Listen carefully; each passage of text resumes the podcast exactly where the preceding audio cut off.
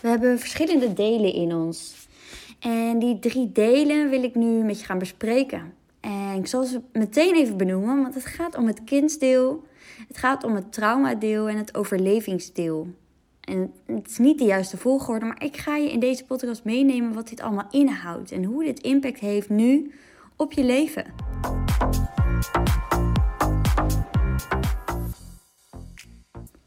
Ik heb het in de vorige podcast ook gehad over dualiteit en non-dualiteit. Nou, misschien heb ik dat woord niet genoemd, maar dualiteit is eigenlijk licht en donker, onzeker, vertrouwen, ehm, maar ook pleasen, arrogantie. Alles wat contrast heeft met elkaar. En ik geloof er heel erg sterk in, in is dat het probleem ontstaat op het moment dat we weerstand hebben tegen het ander. En daarom gaan we bijvoorbeeld, hè, we hebben weerstand tegen arrogantie en daarom pleasen we enorm. Maar wat nou als we overal juist balans in ervaren? Want daar gaat het uiteindelijk om, is dat je en voor jezelf kunt kiezen en rekening kunt houden met de ander. Maar dan wel vanuit hetgeen wat goed voelt voor jou en voor de ander. Want je kan daar gewoon, gewoon daarin samenkomen of daarin afwisselen en zeker in een relatie. Er is niet één juiste keuze. Er, je kan altijd twee juiste keuzes vinden voor twee verschillende mensen, waarbij je op een manier samenkomt en wat goed voor jullie beiden mag en kan voelen. En daar hoef je jezelf niet voor weg te zetten. En er is wel een reden natuurlijk waardoor jij bepaalde dingen niet meer zo kunt of voelt. Zo was ik bijvoorbeeld vroeger eh, best wel serieus geworden. En dan heb ik het over het moment dat ik kinderen kreeg. Alles werd in één keer serieuzer in mijn leven. En dan zag ik Rens zo heerlijk spelen met de kinderen. En dan was ik alles aan het regelen in huis, in het huishouden. En zorgde ik ervoor dat iedereen op tijd zijn uh, flesjes kreeg en zijn voeding. En dat er genoeg geslapen werd. En al die zorgelijke dingen die ik als moeder gewoon op me nam. Maar daarmee werd mijn leven zo serieus dat ik vergat te spelen.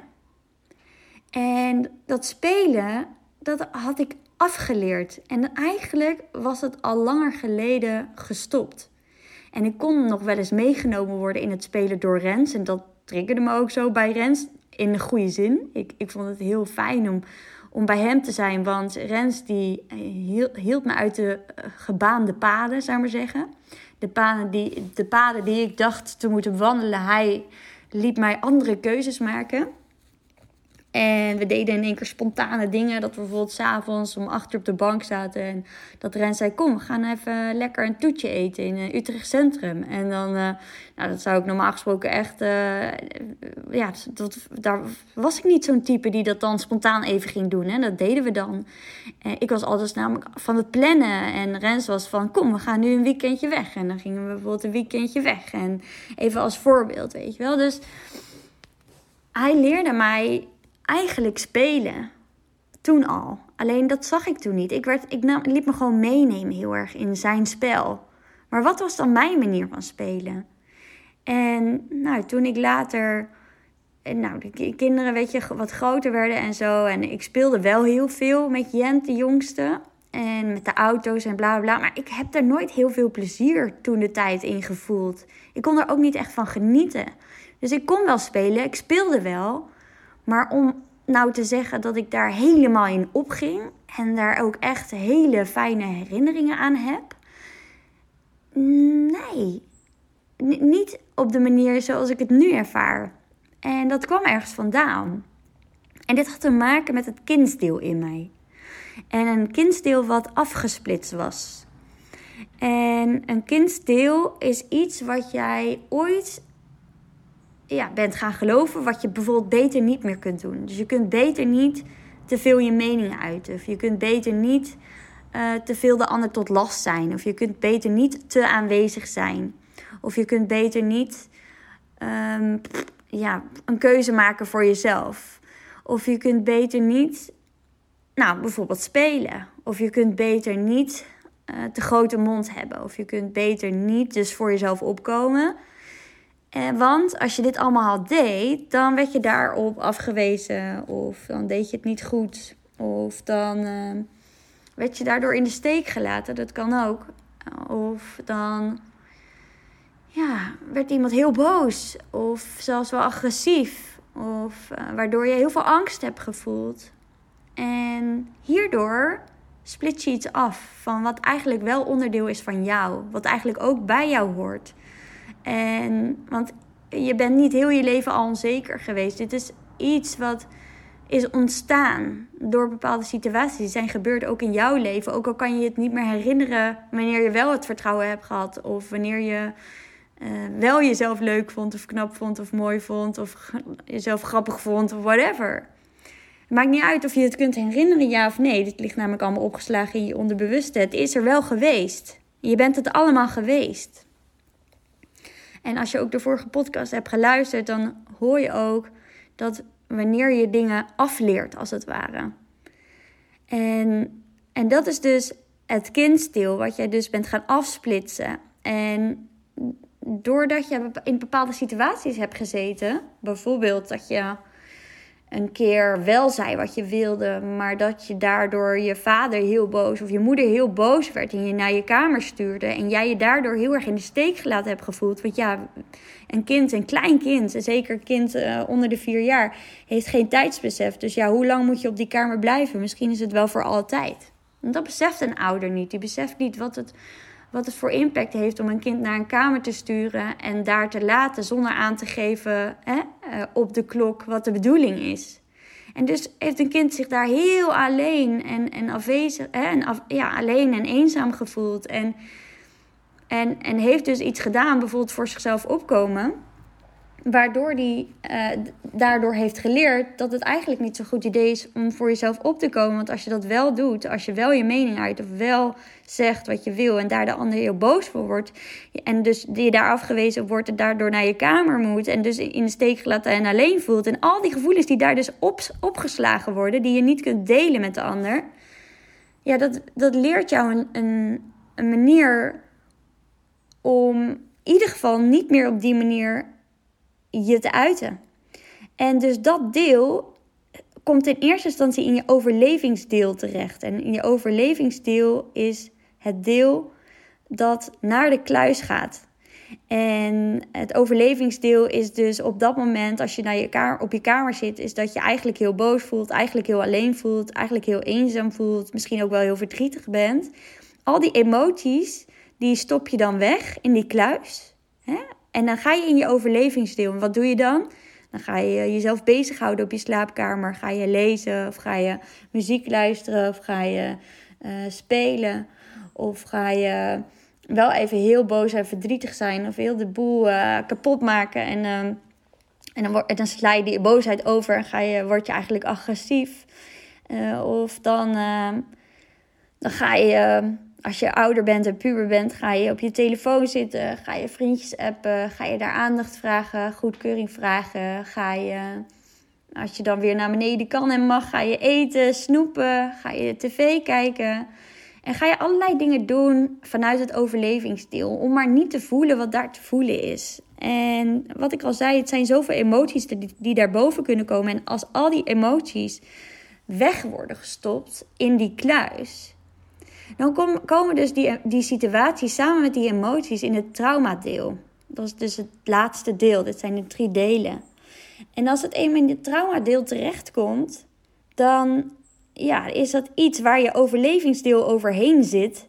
En dus vergeten we vaak de situaties. En, en op een moment dat bijvoorbeeld iemand uh, een mening vraagt en jij eigenlijk ergens bang bent om die mening te geven. Want ja, je wil niet weer in de steek gelaten worden of afgewezen worden of naar je kamer gestuurd worden. Ook al ben je nu 30 jaar, 35 jaar en je, en je partner vraagt iets. Het kan helemaal niet meer gebeuren. Maar die situatie zit zo weggestopt in dat traumadeel, in die kluis, ver weg, waar jij niet bij komt.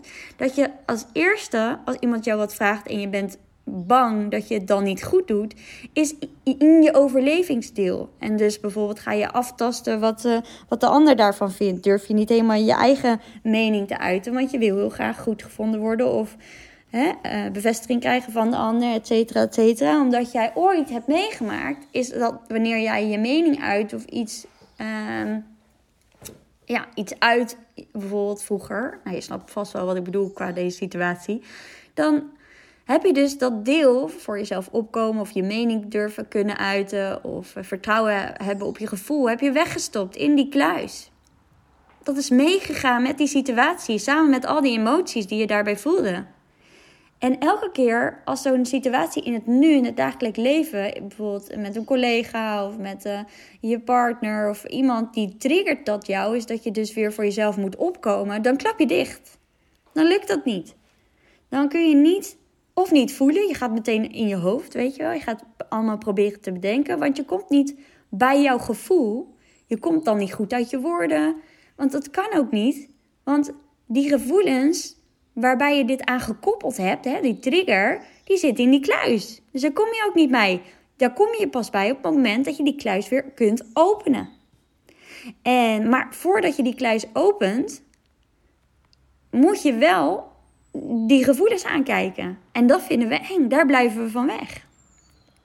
En dus als je het kindsdeel kwijt bent, dan kun je dat zien als een vogeltje in zo'n kooitje die alleen maar dezelfde rondjes kan vliegen.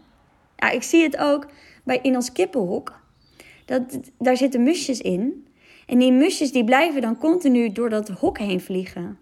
En ik kan de deur openzetten van het kippenhok. Hè, en de deur zet je dan open als je het kindsdeel aan wil kijken. En dan kunnen dus die vogeltjes naar buiten en dus een andere vliegroute kiezen. En niet de hele tijd in dat hok blijven rondjes draaien. Alleen wat ik zie is dat die vogeltjes alsnog rondjes blijven vliegen in dat hok. Want het is veel makkelijker voor een vogel om te doen wat hij altijd deed. Alleen dan krijg je dus wat je altijd kreeg. Het is veel makkelijker dan iets nieuws proberen. Het is veel makkelijker om in het oude vertrouwde te blijven. Want dan uh, hè, zit je in zekerheid. Dan weet je in ieder geval wat je hebt. En dus wel een andere vliegroute kiezen geeft onzekerheid mee. En, en dat durven we vaak niet.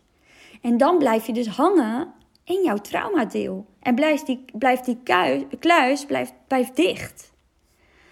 En, en zo ook met wat ik zei met die speelsheid, weet je wel. Wat ik dus merkte is dat toen ik die kluis ging openen, op een moment waarin ik ben gaan, gaan, gaan geloven dat spelen niet meer goed is.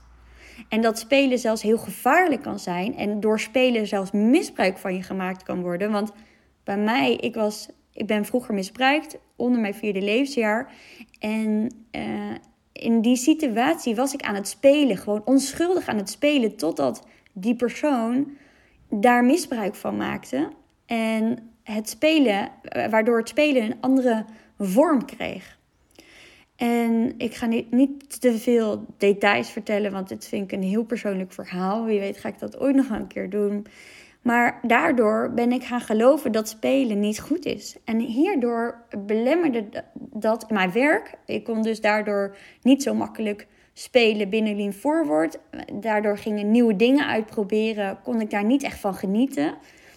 Um, daardoor kon ik, als ik op de trampoline aan het springen was, wel heel veel plezier ervaren, maar niet echt helemaal in het moment zijn.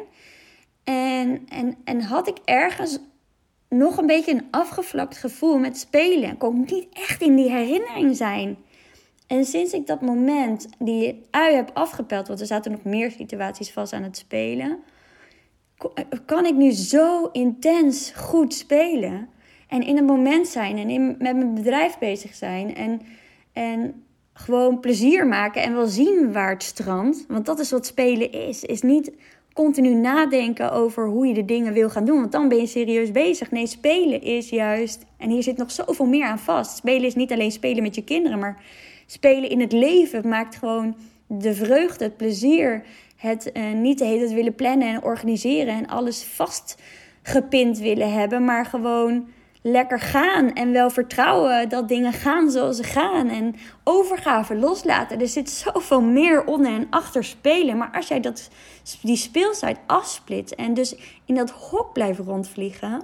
En als je die, als die deur open wordt gezet, nu je deze podcast luistert, nog steeds niet actie onderneemt en maar in die visueuze cirkel blijft, ja, dan kom je er niet doorheen.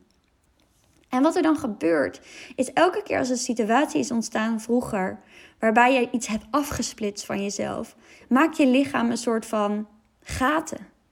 in je lichaam komen er gaten. En het is ook zelfs letterlijk zo dat stress en spanningsklachten oplossen op het moment dat je bezig gaat met deze traumadelen. Omdat dit letterlijk in jouw lichaam wordt opgeslagen. Onzekerheid is bijvoorbeeld je onderrug.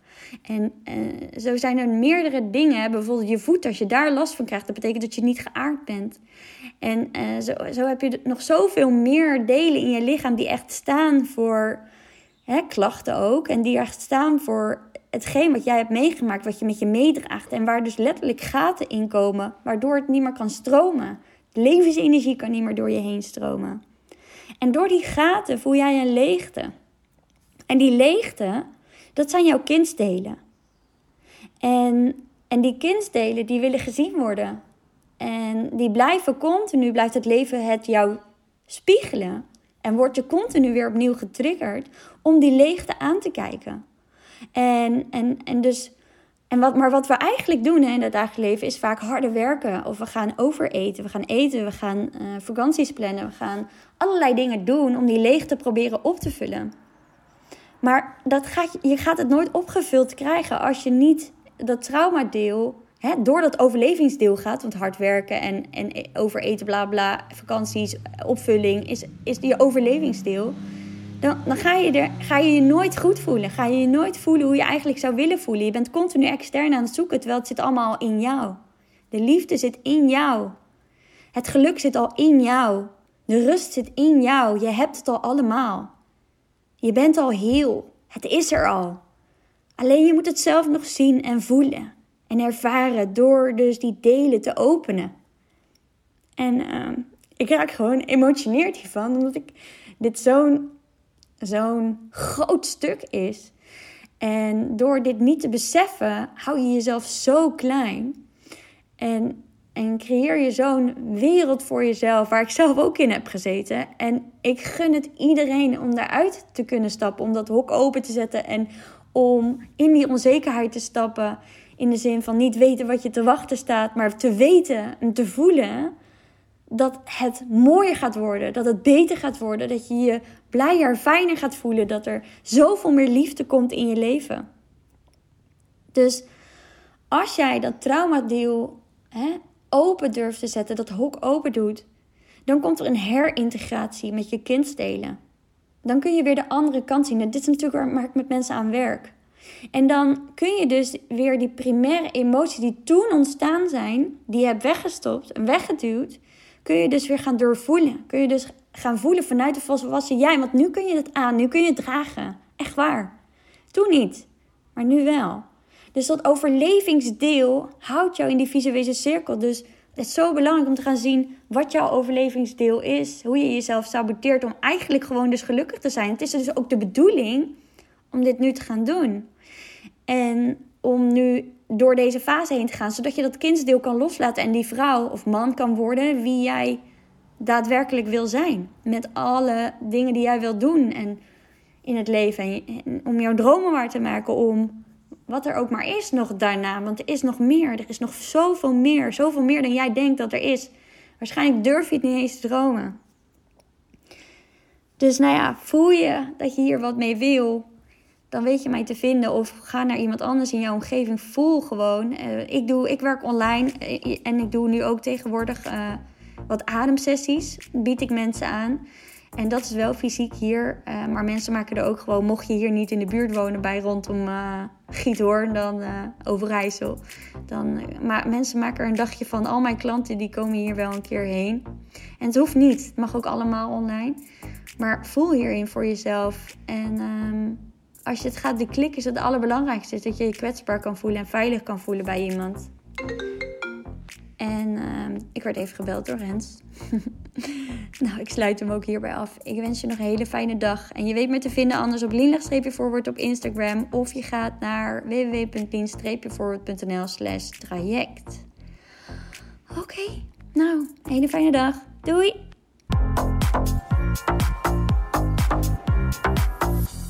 Super leuk dat je geluisterd hebt naar deze Lean Forward podcast. Mocht je voelen, ja, yeah, te gekke podcast, hier heb ik echt wat aan. Dit inspireert me.